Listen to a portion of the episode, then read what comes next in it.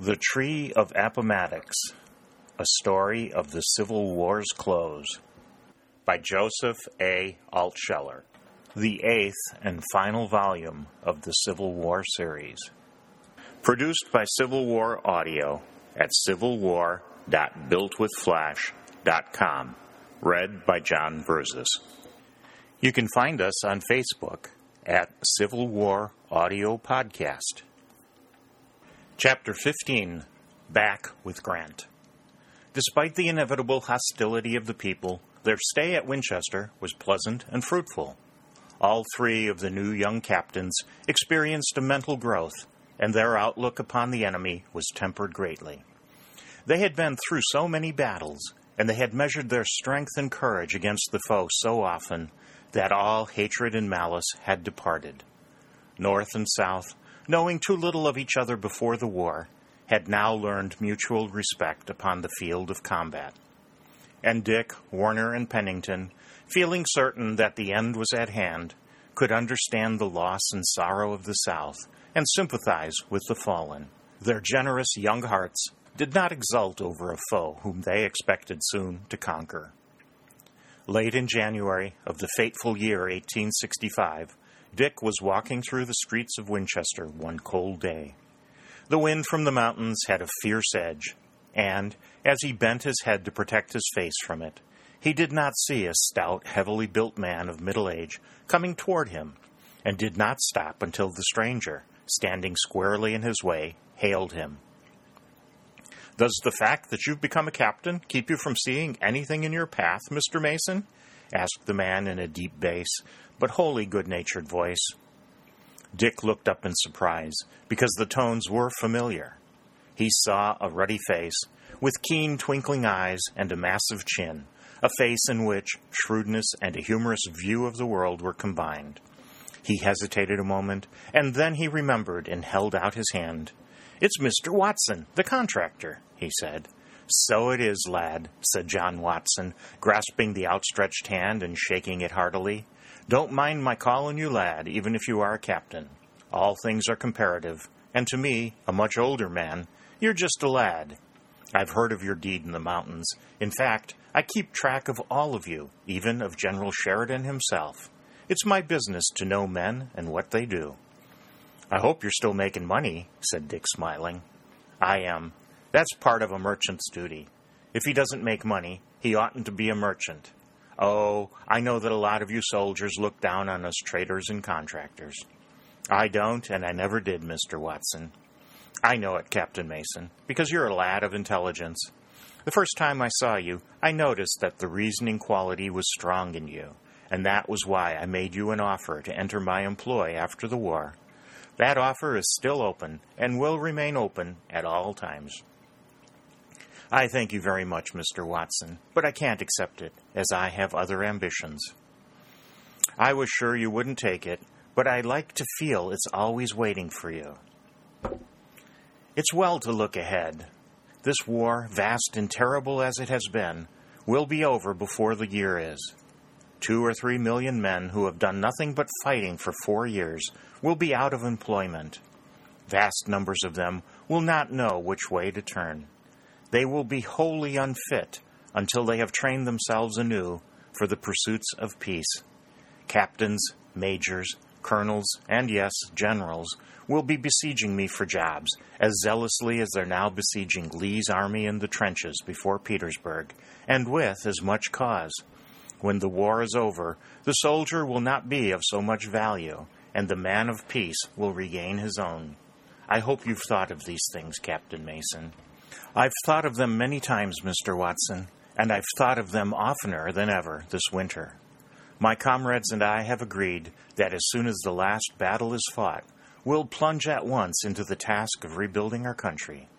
We amount to little, of course, in such a multitude, but one can only do what one can. That's so, but if a million feel like you and push all together, together they can roll mountains away. You're not a man to come to Winchester for nothing. You've been doing business with the Army? I've been shoeing, clothing, and bedding you. I deliver within two weeks 30,000 pairs of shoes, 30,000 uniforms, and 60,000 blankets. They are all honest goods, and the price is not too high, although I make a solid and substantial profit to which I am entitled. You soldiers on the battle line don't win a war alone. We who feed and clothe you achieve at least half. I regret again, Captain Mason, that you can't join me later. Mine's a noble calling. It's a great thing to be a merchant prince, and it's we as much as any other class of people who spread civilization over the earth. I know it, said Dick earnestly. I'm not blind to the great arts of peace.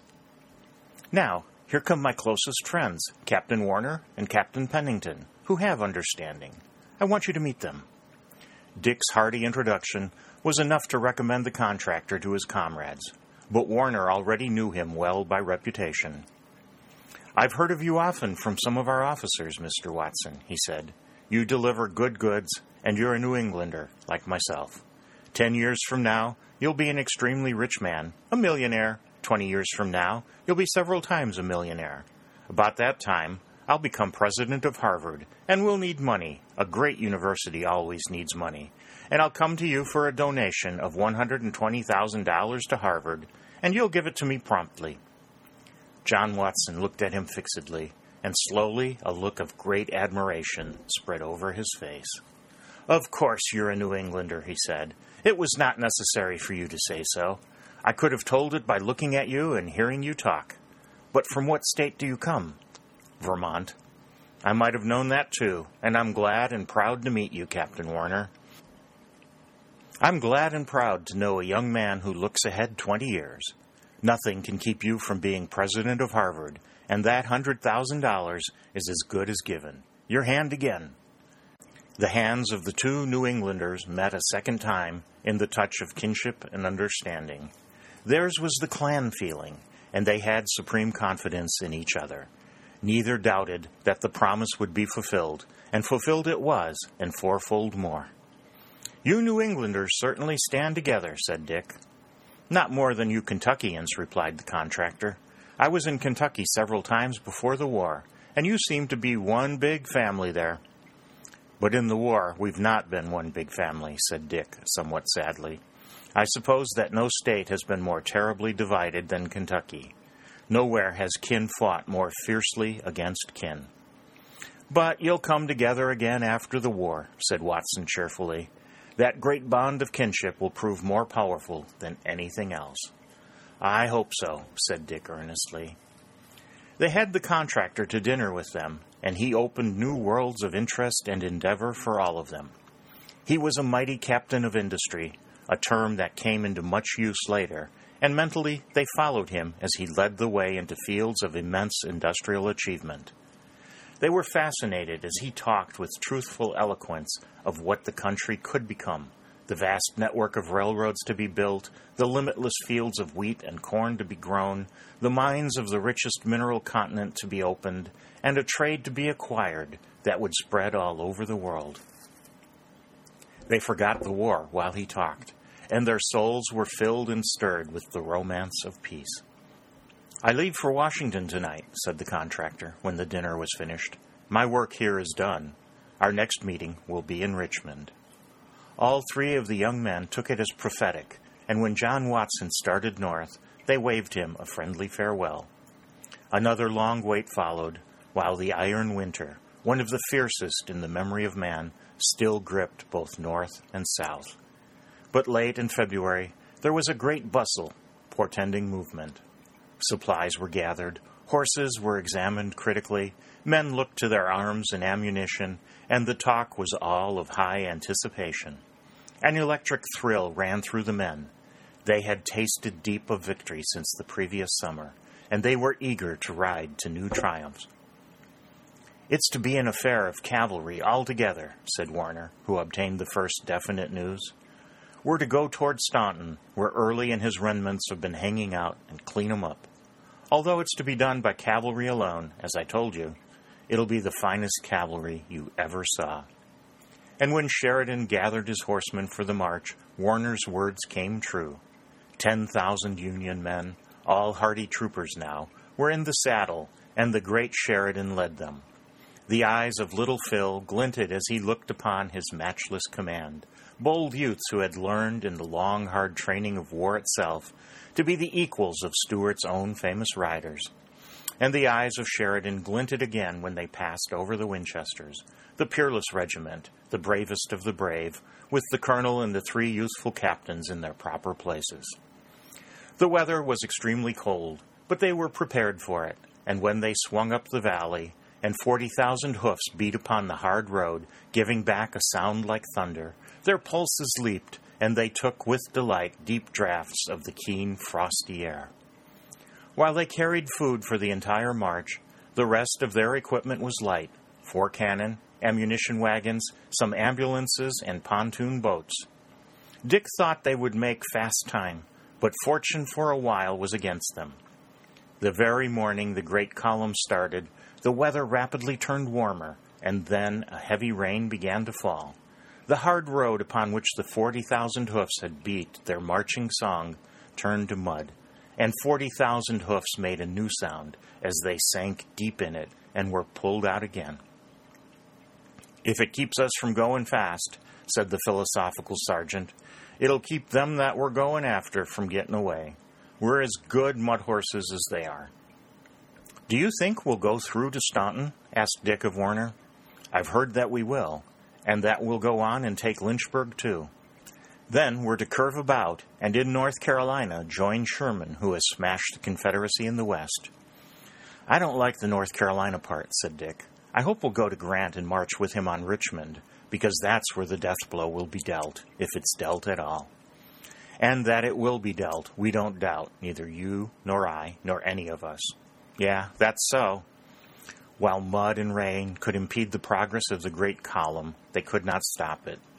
Neither could they dampen the spirits of the young troopers who rode knee to knee and who looked forward to new victories. Through the floods of rain, the 10,000, scouts and skirmishers on their flanks, swept southward, and they encountered no foe. A few southern horsemen would watch them at a great distance and then ride sadly away. There was nothing in the valley that could oppose Sheridan. Dick's leggings and his overcoat with an extremely high collar kept him dry and warm, and he was too seasoned to mind the flying mud which thousands of hoofs sent up, and which soon covered them. The swift movement and the expectation of achieving something were exhilarating in spite of every hardship and obstacle. That night they reached the village of Woodstock, and the next day they crossed the north fork of the Shenandoah, already swollen by the heavy rains. The engineers rapidly and dexterously made a bridge of the pontoon boats, and the 10,000 thundered over in safety. The next night, they were at a little place called Lacey Springs, 60 miles from Winchester. A wonderful march for two days, considering the heavy rains and deep mud, and they had not yet encountered an enemy. How different it would have been in Stonewall Jackson's time. Then, not a mile of the road would have been safe for them. It was ample proof of the extremities to which the Confederacy was reduced. Lee at Petersburg could not reinforce Early, and Early at Staunton could not reinforce Lee. They intended to move on the next day, and they heard that night that Rosser, a brave Confederate general, had gathered a small Confederate force and was hastening forward to burn all the bridges over the middle fork of the Shenandoah in order that he might impede Sheridan's progress. Then it was the call of the trumpet and boots and saddles early in the morning in order that they might beat Rosser to the bridges. I hope for their sake that they won't try to fight us, said Dick. I'm with you on that, said Pennington. They can't be more than a few hundreds, and it would take thousands, even with a river to help, to stop an army like ours. It was not raining now, and the roads, growing drier, thundered with the hoofs of 10,000 horses. The Winchesters had an honored place in the van, and, as they approached the middle fork of the Shenandoah, the three young captains raised themselves in their saddles to see if the bridge yet stood. It was there, but on the other side of the stream, a small body of cavalrymen in gray were galloping forward, and some had already dismounted for the attempt to destroy it. The arrival of the two forces was almost simultaneous, but the Union Army, overwhelming in numbers, exulting in victory, swept forward to the call of the trumpets. They're not more than five or six hundred over there, said Warner. Too few to put up a fight against us. I feel sorry for 'em and wish they'd go away. The Southerners, nevertheless, were sweeping the narrow bridge with a heavy rifle fire, and Sheridan drew back his men for a few minutes. Then followed a series of mighty splashes as two West Virginia regiments sent their horses into the river, swam it, and as they emerged dripping on the farther shore, charged the little Confederate force in flank, compelling it to retreat so swiftly that it left behind prisoners and its wagons. It was all over in a few minutes, and the whole army, crossing the river, moved steadily on toward Staunton, where Early had been in camp and where Sheridan hoped to find him. The little victory did not bring Dick any joy. He knew that the Confederacy could now make no stand in the Valley of Virginia, and it was like beating down those who were already beaten. He sincerely hoped that Early would not await them at Staunton or anywhere else, but would take his futile forces out of the valley and join Lee. The heavy rains began again. Winter was breaking up, and its transition into spring was accompanied by floods. The last snow on the mountains melted and rushed down in torrents. The roads, already ruined by war, became vast ruts of mud, but Sheridan was never daunted by physical obstacles. The great army of cavalry, scarcely slacking speed, pressed forward continually and Dick knew that Early did not have the shadow of a chance to withstand such an army. The next day they entered Staunton, another of the neat little Virginia cities devoted solidly and passionately to the Southern cause. Here they were faced again by blind doors and windows, but Early and his force were gone. Shepard had brought news that he had prepared for a stand at Waynesboro, although he had only 2,000 men. Our general will attack him at once, said Warner when he heard of it. He sweeps like a hurricane. He is surely the general for us at such a time, said Pennington, who began to feel himself a military authority. It's humane, at least, said Dick. The quicker it's over, the smaller the toll of ruin and death. Nor had they judged Sheridan wrongly. His men advanced with speed, hunting early, and they found him fortified with his scanty forces on a ridge near the little town of Waynesboro. The daring young leader, Custer, and Colonel Winchester, riding forward, found his flank exposed, and it was enough for Sheridan. He formed his plan with rapidity and executed it with precision. The Custer and Winchester men were dismounted, and they assailed the exposed flank at once, while the remainder of the army made a direct and violent charge in front. It seemed to Dick that Early was swept away in an instant, and the attack was so swift and overwhelming that there was but little loss of life on either side. Four fifths of the Southern men and their cannon were captured, while Early, several of his generals, and a few hundred soldiers escaped to the woods. His army, however, had ceased to exist, and Sheridan and his muddy victors rode on to the ancient town of Charlottesville, which, Having no forces to defend it, the mayor and the leading citizens surrendered. Dick, Warner, and Pennington walked through the silent halls of the University of Virginia, the South's most famous institution of learning, founded by Thomas Jefferson, one of the Republic's greatest men. I hope they will reopen it next year, said Warner generously, and that it will grow and grow until it becomes a rival of Harvard. We want to defeat the South, but not to destroy it. Since it is to be a part of the Union again, and loyal forever, I hope and believe we want it strong and prosperous. I'm with you in that, said Dick, and I feel it with particular strength while I am here. There have been many great Virginians, and I hope there will be many more. They also visited Monticello, the famous colonial mansion which the great Jefferson had built, and in which he had lived and planned for the Republic. They trod there with light steps, feeling that his spirit was still present. Virginia was the greatest of the border states, but it seemed to Dick that here he was in the very heart of the South. Virginia was the greatest of the Southern fighting states, too, and it had furnished most of the great Southern leaders, at least two of her sons ranking among the foremost military geniuses of modern times. For nearly four years, they had barred the way to every northern advance and had won great victories over numbers.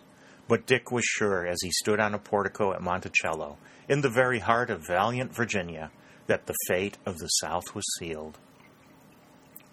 They did not stay long at Charlottesville and Monticello, but a portion of the army, including the Winchester men, went on, tearing up the railroad, while another column demolished a canal used for military purposes. Then the two forces united at a town called Newmarket, but they could go no farther. The heavy rains and the melting snows had swollen the rivers enormously. All the bridges before them were destroyed, and their own pontoons proved inadequate in the face of the great rushing streams. Then they turned back. Dick and his comrades were secretly glad. The rising of the waters had prevented them from going into North Carolina and joining Sherman. Hence, they deduced that so active a man as Sheridan would march for a junction with Grant, and that was where they wanted to go. They did not believe that the Confederacy was to be finished in North Carolina, but at Richmond. They knew that Lee's army yet stood between Grant and the Southern capital, and there would be the heart of great affairs. Spring was now opening, and Sheridan's army moved eastward. Men and horses were covered with mud, but they still had the flush of victories won and the incentive of others expected. They were, even yet, worn by hard marching and some fighting, but it was a healthy leanness, making their muscles as tough as whipcord, while their eyes were keen like those of hawks. Dick did not rejoice now in the work they were doing, although he saw its need. Theirs was a task of destruction. For a distance of more than fifty miles, they ruined a canal important to the Confederacy. Boats, locks, everything went, and they also made cuts by which the swollen James poured into the canal, flooding it and thrusting it out of its banks. They met no resistance save a few distant shots, and Sheridan rejoiced over his plan to join the Army of the Potomac, although he had not yet been able to send word of it to Grant. But the omens remained propitious. They saw now that there were no walls in the rear of the Confederacy, and they had little to do but march. The heavy rains followed them, roads disappeared, and it seemed to the young captains that they lived in eternal showers of mud. Horses and riders alike were caked with it, and they ceased to make any effort to clean themselves. This is not a white army, said Warner, looking down a long column. It's brown, although it would be hard to name the shade of brown. It's not always brown, said Pennington. Lots of Virginia mud is a rich, ripe red. Bet you anything that before tomorrow night we will have turned to some hue of scarlet. We won't take that wager, said Dick because you bet on a certainty. That afternoon, the scouts surprised a telegraph station on the railroad and found in it a dispatch from General Early. To the great amazement of Sheridan, Early was not far away. He had only 200 men, but with them the grim old fighter prepared to attack the Union Army. Sheridan himself felt a certain pity for his desperate opponent, but he promptly sent Custer in search of him. The young cavalrymen quickly found him and scattered or captured the entire band. Early escaped from the fight with a lone orderly as his comrade, and the next day, the general, who had lost all through no fault of his own, rode into Richmond with a single companion, and from him Jefferson Davis, President of the Confederacy, heard the full tale of Southern disaster in the Valley of Virginia. Meanwhile, Sheridan and his victorious army rode on to a place called White House, where they found plenty of stores and where they halted for a long rest and also to secure new mounts if they could. Their horses were worn out completely by the great campaign and were wholly unfit for further service. But it was hard to obtain fresh ones, and the delay was longer than the general had intended. Nevertheless, his troops profited by it. They had not realized until they stopped how near they too had come to utter exhaustion, and for several days they were in a kind of physical torpor while their strength came back gradually. I think I've removed the last trace of the Virginia mud from my clothes and myself, said Warner on the morning of the second day, but I've had to work hard to do it, as time seemed to have made it almost a part of my being. I've spent most of my time learning to walk again and getting the bows out of my legs said Dick. I've been a horse so long that I felt like a sailor coming ashore from a three year cruise. Agreed with me pretty well, all except the mud, since I was born on horseback, said Pennington. But I don't like to ride in a brown plaster suit of armor. What do you think is ahead, boys? Junction with Grant, said Dick. They say also that General Sherman, after completing his great work in Georgia and North Carolina, is coming to join them too. It will be a great meeting, that of the three successful generals who have destroyed the Confederacy, because there's nothing of it left now but Lee's army, and that, they say, is mighty small. It was, in reality, a triumphant march that they began after they left White House, refreshed, remounted, and ready for new conquests. They soon came into touch with the Army of the Potomac, and the great meeting between Grant, Sherman, and Sheridan took place, Sherman having come north especially for the purpose. Then Sheridan's force became attached to the Army of the Potomac, and his cavalry columns advanced into the marshes around Petersburg. All fear that they would be sent to cooperate with Sherman passed, and Dick knew that the Winchester men would be in the final struggle with Lee, a struggle the success of which he felt assured. April was not far away. The fierce winter was broken up completely, but the spring rains were uncommonly heavy, and much of the low country about Petersburg was flooded, making it difficult for cavalry and impossible for infantry. Nevertheless, the army of Grant, with Sheridan now as a striking arm, began to close in on the beleaguered men in gray. Lee had held the trenches before Petersburg many months, keeping at bay a resolute and powerful army, led by an able and tenacious general. But it was evident now that he could not continue to hold them. Sheridan's victorious force on his flank made it impossible. The Winchester men were in a skirmish or two, but for a few days most of their work was maneuvering. That is, they were continually riding in search of better positions. At times the rain still poured, but the three young captains were so full of expectancy that they scarcely noticed it. Dick often heard the trumpets singing across the marshes, and now and then he saw the Confederate skirmishers and the roofs of Petersburg. He beheld, too, with his own eyes, the circle of steel closing about the last hope of the Confederacy, and he felt every day, with increasing strength, that the end was near. But the outside world did not realize that the Great War was to close so suddenly. It had raged with the utmost violence for four years, and it seemed the normal condition in America. Huge battles had been fought, and they had ended in nothing. Three years before, McClellan had been nearer to Richmond than Grant was now, and yet he had been driven away. Lee and Jackson had won brilliant victories, or had held the Union numbers to a draw, and to those looking from far away, the end seemed as distant as ever. At that very moment, they were saying in Europe that the Confederacy was invincible, and that it was stronger than it had been a year or two earlier. Dick, all unconscious of distant opinion, watched the tightening of the steel belt and helped in the task. He and his comrades never doubted. They knew that Sherman had crushed the Southeast, and that Thomas, that stern old rock of Chickamauga, had annihilated the Southern army of Hood at Nashville. Dick was glad that the triumph there had gone to Thomas, whom he always held in the greatest respect and admiration. He often saw Grant in those days, a silent, resolute man, thinner than of old, and stooped a little with care and responsibility. Dick, like the others, felt with all the power of conviction that Grant would never go back, and Shepard, who had entered Petersburg twice at the imminent risk of his life, assured him that Lee's force was wearing away.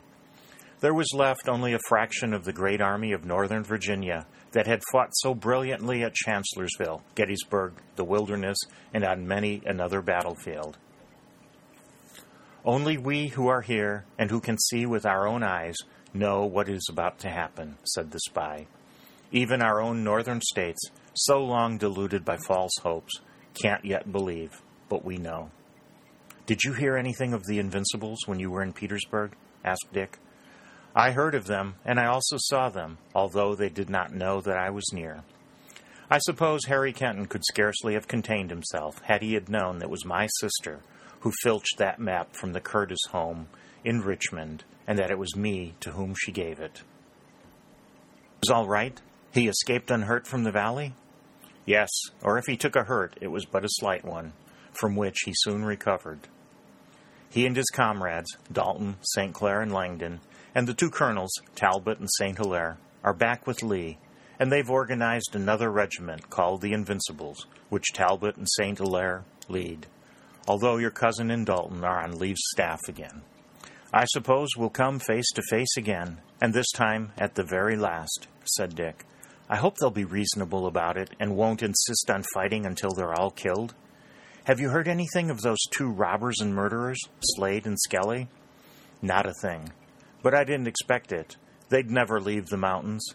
Instead, they'll go farther into 'em. That night, many messengers rode with dispatches, and the lines of the Northern Army were tightened.